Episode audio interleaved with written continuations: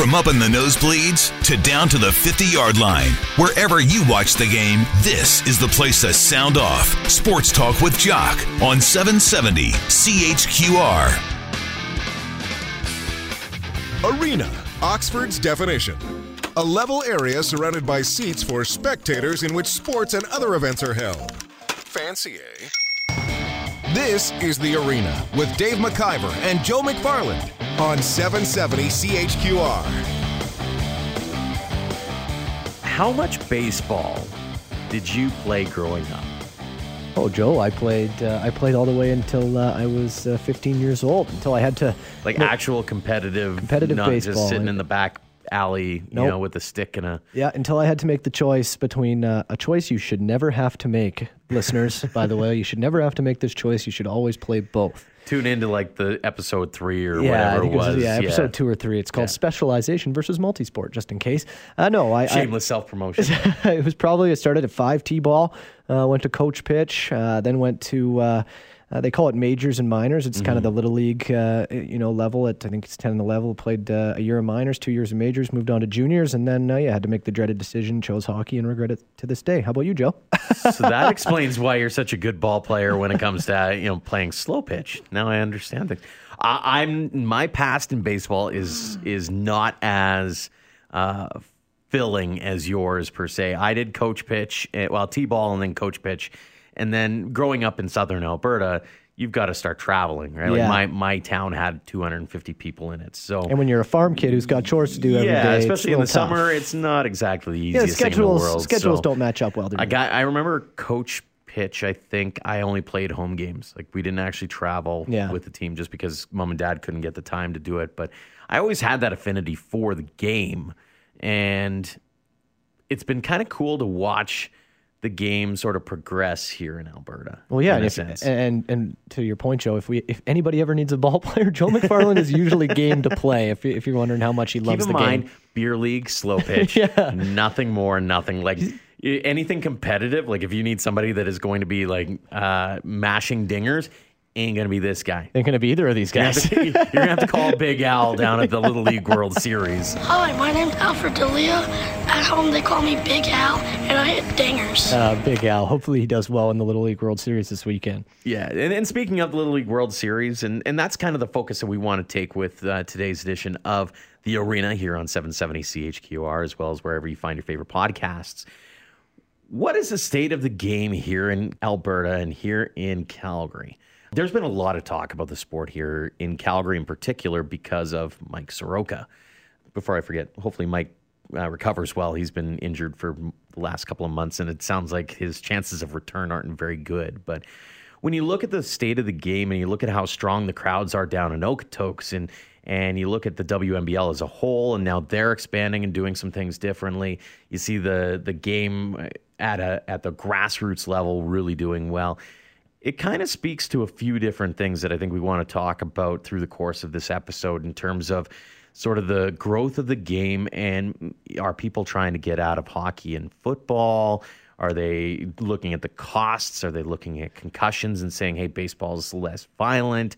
There's a lot of different factors, but when you look at just little league numbers and and some of the the lower level numbers, the numbers are spiking across the province. It's a it's a cool thing to see. Is all of a sudden you've got a, a number three or number four sport if you include soccer in the mix. Yeah, there's a lot of opportunity right now to not only go and watch some uh, some good Alberta baseball, and there's opportunity for young people to get involved and play. And like you said, Joe, the registration numbers are up, and uh, yeah, we're going to find out a little bit why. I think uh, you know you talked about hockey and football; it's a it's a big part, and you know how big the, the concussion news is these days, and how much it's uh, it's prevalent in the news cycle and stuff. So it'll be fun to talk about that, and then also yeah, talk about guys like Mike Soroka and of course James Paxton, who had the uh, the no hitter against the Blue Jays this year, which was just great Canadiana baseball. Yeah. just a great And moment. especially when it's Canada's second team with being the Seattle Mariners, Yeah, that like- doesn't hurt things either. you can't paint a better picture. So uh, it's going to be a, a fun uh, a fun show, and uh, we got a pretty good guest, don't we? Absolutely. Let's welcome Darren Dekinder to the program. He is with Baseball Alberta. Darren, welcome to the program. My pleasure to be here. Uh, so, baseball in Alberta, give us a bit of a snapshot on sort of some of the registration numbers, what you guys are seeing in terms of some of the, the trends that are starting to develop with uh, when it comes to kids getting involved in the game. Yeah, we've seen uh, some very significant growth in uh, player participation in baseball across Alberta. Um, to give you kind of a, a sort of a picture of that, you know, over the last 12 years, we've grown from about 8,400 players to last last year we were just under 18,000 players, uh, which is um, for our small little sport, uh, much smaller than say hockey or soccer would be uh, as a minor sport in the province. Uh, is certainly shows great growth for us. What do you guys attribute that to? You know, I think there's a number of factors. Um, you know, certainly more recently, we could point to the success of the Toronto Blue Jays. Uh, you know, returning to the postseason in uh, in 2016 obviously was a, a really big boost for interest in the sport. Uh, certainly, this prompted a lot more phone calls and, and queries and uh, from parents on how to get their kids involved than maybe we had seen before. Um, but you know that that trend is is kind of more recent. The overall trend, I think, has has been up more because some of the grassroots program that we've that we've created, and um, probably at the front of the list would be a, a program called uh, the DQ Rally Cap program from uh, Baseball Canada, which is really a fundamental grassroots program to teach basic baseball skills to to the youngest players. Eight year old players can learn how to catch and throw and hit and run and and and all those basic building blocks of being you know good baseball players and good athletes for that matter. Mm-hmm.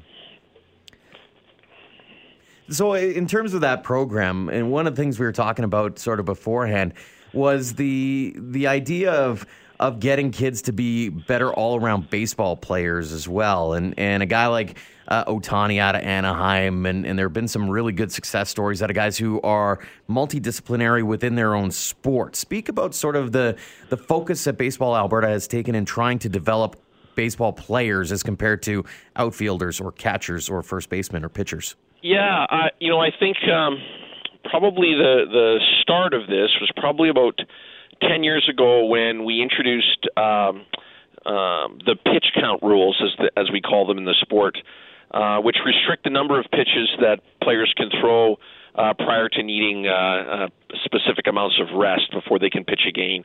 Um, we were kind of pioneers in that area. We piloted the program for Baseball Canada, and has since been rolled out nationally. Um, and and even in the U.S., I know that uh, Little League now has adopted some some pitch count rules here, probably about three or four years ago. Um, what that's created is a situation where teams now have to develop more pitching. And so when you develop more pitching, you create more opportunities for those young players to be able to learn that part of the game and, and be involved in fundamentally a really important part of the game. The ball's in the pitcher's hand for much of the game. And um, um, this, I think, encourages uh, players to participate, encourages them to stay with the sport, and I think has been a factor in our growth for sure. What are some of the uh, what are some of the challenges uh, in, in, you know growing the sport? I, I had an interesting uh, conversation with one of the guys I play slow pitch with the other night, and it was, you know, we were both 14 years old, and it became you know almost that time uh, where you had to make the decision to you know choose baseball or hockey or baseball or football.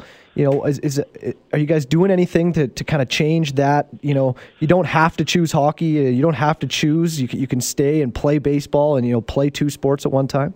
Yeah, you know that that's a really great question. Um, one that I know that several in, our, in the baseball community have have pondered.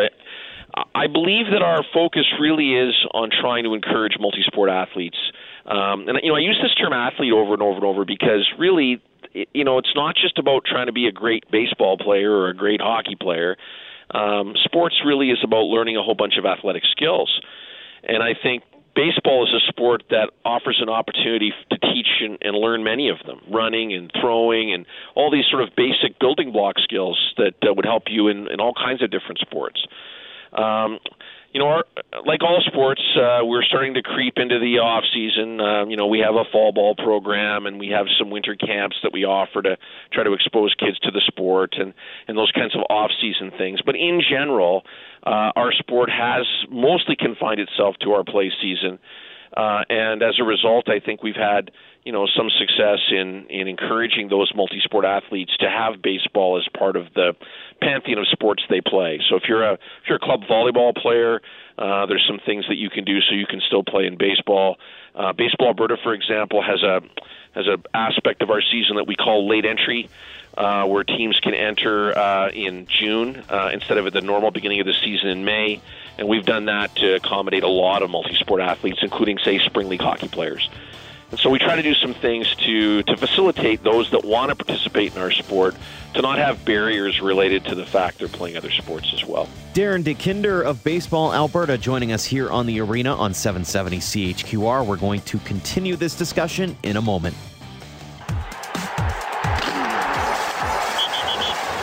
I'm Jock Wilson. And I'm Dave Rowe. There's nothing better than having the inside track, knowing more before anyone else does. That's what the Stampeder podcast is all about. The Calgary Stampeder podcast is not about the X and O's. We're going to take you inside the locker room. We're going to feature stories on your Calgary Stampeder players, alumni players as well. We're going to take you inside the coach's office. And hey, this podcast is about you, the fans. Look, Jock and I, Mark Steven, Greg Peterson, we travel with the team. We're on the sidelines and we're in every broadcast booth in the CFL with the game call. We know more. We're the radio voice of the Stampeders, and having almost three decades of partnership with the team allows us to tell the stories you're just not going to hear anywhere else. The Calgary Stampeder podcast can be found in all your favorite locations, like our website, Apple Podcast, Google Play. Tune in.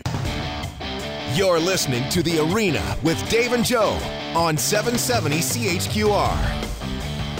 Let's hop right back into it. Darren Dekinder from Baseball Alberta talking about the state of the game here. We've seen a little bit of success uh, in the last few years. Obviously, the big one this summer, and that's been the focus of a lot of people here in Calgary when it comes to baseball fans, is watching Mike Soroka pitch for the Atlanta Braves. But uh, over the summer, we saw the, the Major League Baseball draft, and we saw kids like Erik Sabrowski being drafted out of the Edmonton area. There's been some really interesting success stories how does that play into sort of the, the growth of the game from Baseball Alberta's perspective? Well, that's uh, that's another really interesting question. I, you know, I think uh, you know that old saying that if you if you have uh, talent, somehow you'll get discovered. I think there's some truth to that. Uh, I know that the Toronto Blue Jays have done a lot more uh, over the last number of years to try to identify and develop Canadian talent. If you look at the Tournament 12 mm-hmm. uh, tournament they have every fall, I mean that's really what that's all about. Uh, and through that, I think that there's been more opportunities for um, discovery uh, of these kinds of players. And then you kind of couple that with the growth of academy baseball. Um, and so all these players now are getting access, I think, to really good coaching uh, and uh, you know really having a chance to hone and refine the, the skills and talents they have, and uh, and yeah, eventually they're they're getting kind of discovered along the way. Um, you know, this is a bit of a two-edged sword in a way. I mean, I I like the fact that it creates excitement in our young players. They see the opportunity to play college baseball, to get drafted, to maybe have a chance to play in the majors, like like Mike Soroka. I think this is awesome for the dream part of the sport, which is important. Uh, the other edge of that is sometimes this raises the expectations of parents and players and families um, that every kid somehow should have the opportunity to get there, and, and not every kid is going to be able to get there.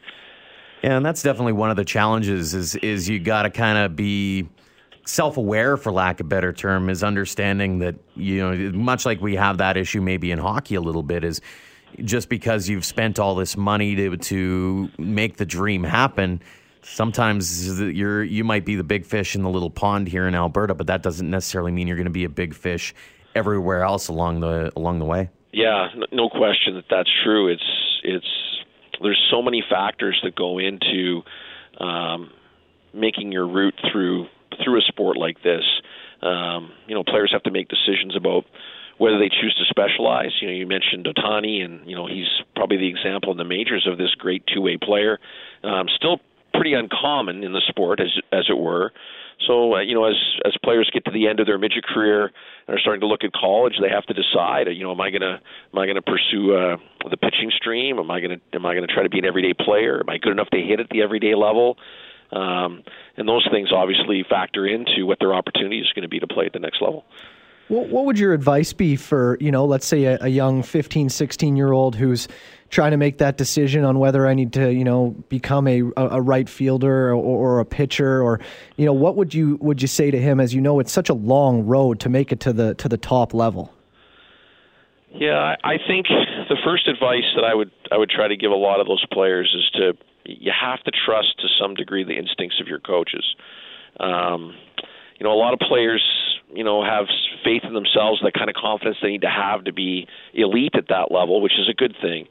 Um, but the coaches have a, I think, a little longer term perspective on what's possible, kind of what the ceiling might be for any given player. And I think that if if your coach is encouraging you to perhaps specialize in an area, um, that might be something for you to consider. You know, in terms of developing your skills in in one of the key positions, if that's an area that you're going to specialize in. One of the curious points I have as well, and, and we're starting to see some headlines in other parts of the country, but is the the women's game, the girls' game, and in particular, noticing that the Baseball Canada Cup rosters, the Baseball Canada roster for the World Baseball Cup coming up uh, down in the states later on this uh, summer, happens to have I think five Albertans on it. What's the girls' game like here in this province? You know, uh, we've put a, a lot of effort in the last number of years into trying to grow uh, girls baseball and to try to encourage more participation of female athletes in the sport. Uh, and and we've been lucky to have some people involved in the sport in in our province that are very passionate about encouraging girls to play baseball. Uh, so we have a, a director on our board of directors named uh, uh, Tara Slakonich. Uh, Tara was a national team player, and, and Tara's been heavily involved in trying to you know create grassroots camps and, and things to try to get um, you know girls involved in the sport at a young age, so they can explore the sport and, and discover if it's something that they want to pursue. Uh, and just most recently this year, uh, we've hired a um, a, a girls uh, baseball technical coordinator um, named Chris James, and Chris has spent uh, countless hours this season uh, traversing the province to try to create uh, skills development camps. Uh, identification camps so we can find those players out there that want to play our sport, identify them, uh, start to get them access to many of our member associations and the kind of coaches that exist there, so that uh, we can create that that progression. Uh, I'm thrilled that uh, of the number of female athletes that made the the national team this year. I mean, there's some there's some great young athletes uh, uh, participating in our sport um, that are going to be a part, I think, of Canada's national women's team for for some years to come. Yeah, I would, I would some point interesting... to their catcher, Caitlin Ross, as an example, who's a you know, just a, a, dynamic young athlete for sure. Yeah, there's. Uh, I was just when uh, having talked to a few of them, the two that really struck out stuck out to me was uh, Nicole Luchanski, who's been around for quite a while, and then on the on the flip side is you got a uh, young lady Madison Willen who plays both hockey and baseball. She golfs and she's 17. Yeah, you know, yeah. like there's just, there's such a wide range, and, and it's athletes like those that are gonna uh, do well for, for the program in, in the years to come. Yeah, no no question. Madison Willen is another really good example. 17 years old. I mentioned Caitlin Ross, also 17 years old, and then uh, it's hard to call her old, but um, but Nicole now is a, certainly a veteran of the program, and and probably uh, you know has a has a role to play in terms of leadership of that young group and Mm-hmm. and helping them um, you know develop and and and get to those opportunities at the national level and international level. Well, in, in wrapping, then, uh, you know, you, you talked off off the hop about how you know you guys did see a little little boost from the Blue Jays and and uh, you know their success over the last uh, you know four or five years, and not so much you know the last two, but. Uh, how do you, you know, with them not being as successful, with maybe not getting as many eyes, how do you guys continue to grow the game in the province? I, I think we've still got laser focus on the grassroots of baseball. I think that the key to the growth of the sport isn't spending um, the majority of your time at the elite level. I think there's lots of people around that that do spend some time at the elite level.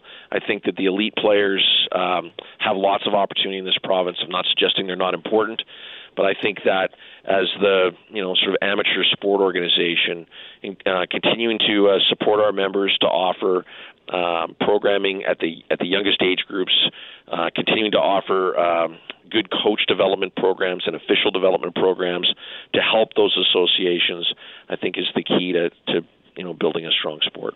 A great way of uh, wrapping things up here. Thank you so much, Darren, for joining us today, and and all the best as you guys uh, wind down the baseball season. My pleasure. Good talking to you guys. That's Darren Dekinder from Baseball Alberta. And Joe, a lot of things going on in Alberta baseball that you know you definitely don't really know about. You know, you, it's kind of funny. You think, hey, they show up to the field, they play the they play the game, and you know things are working out because you know we got some good teams in the province. But no, some really cool stuff. It all kind of ties in, right? You, you see these kids grow up. Uh, you know, let's say an Alberta kid grows up and you know he plays ball and he's learning different positions and stuff like that, and uh, grows up and eventually becomes an Okotoks Dawg. Well, those kids out there watching the Okotoks Dawgs their main focus is probably from the guy, let's say from Okotoks, and then wow, now that kid's following the game, and now he's following the Okotoks Dawgs. He wants to become that next guy, and it's just a it's a cycle, right? And and that's that's where I think they're really starting to succeed in growing the game.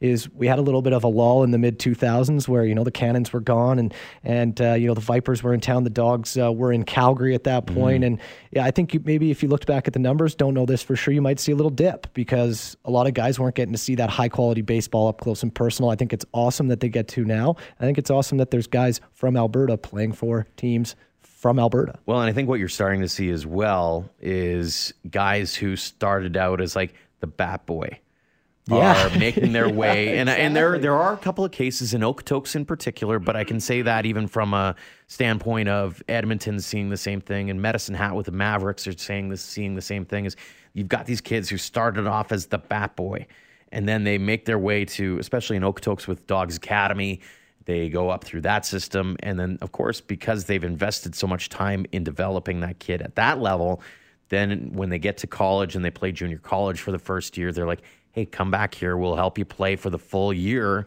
And then hopefully you end up to a Division One school in, in the NCAA. And you're starting to see more and more kids. And you talk to a lot of the, the guys who are doing the developing their goal isn't necessarily to get the kid to the major leagues. Exactly right. Their goal is, hey, if you can get them to a D one school, yeah, that's that's a nice little feather in the cap. And there are plenty of Alberta kids that are are make turning some heads uh, south of the border right now in in post sec. Well, it's uh, it's let's be honest, it's probably the the toughest grind to become a prof- uh, not a professional, but to be playing the major leagues, mm-hmm. playing the top level. It's probably the biggest grind. Independent leagues, A ball, uh, rookie A ball, double A ball, summer double A ball, triple A ball, like. You, most guys have to play every single one of those levels. That's why mm-hmm. you don't see guys get into the major leagues until their later 20s. And uh, I just think what Baseball Alberta is doing uh, with with the grassroots, and I think you hear it from uh, from our guest Darren there uh, it's great, and that's that's where you got to start building the game, and and the programs are are obviously successful. So we've talked about the future and sort of the present of baseball, but what about the past? And what that's a story that I think we want to dive into. So in a couple of weeks' time, we're going to start working as soon as this show is over. Essentially, yeah. we want to start working on Calgary's past in particular. There is a big building in this city that is basically vacant 98% of the year. It's a shame. What could baseball have in store for some of you will remember it as Burns Stadium, others will remember it as Foothill Stadium. But ah, the memories, in amongst as Cannons fans, here's the interesting part in all of this is while everybody's having the discussion about a new hockey arena or Calgary Next or New McMahon or whatever you want to talk about, there's a piece of land here that might have some questions surrounding it. And we're going to dive into that a little bit more uh, in a couple of weeks' time. Thanks so much for listening. Make sure to leave us a comment on uh, Twitter at the Arena YYC. And as, of course, if uh, you want to download the episode, all you got to do is head on over to iTunes, Google Play, and tune in. That's where you can find us uh, on the interwebs. I'm Joe McFarland. I'm Dave McIver. And this is another edition of the Arena here on 770 CHQR.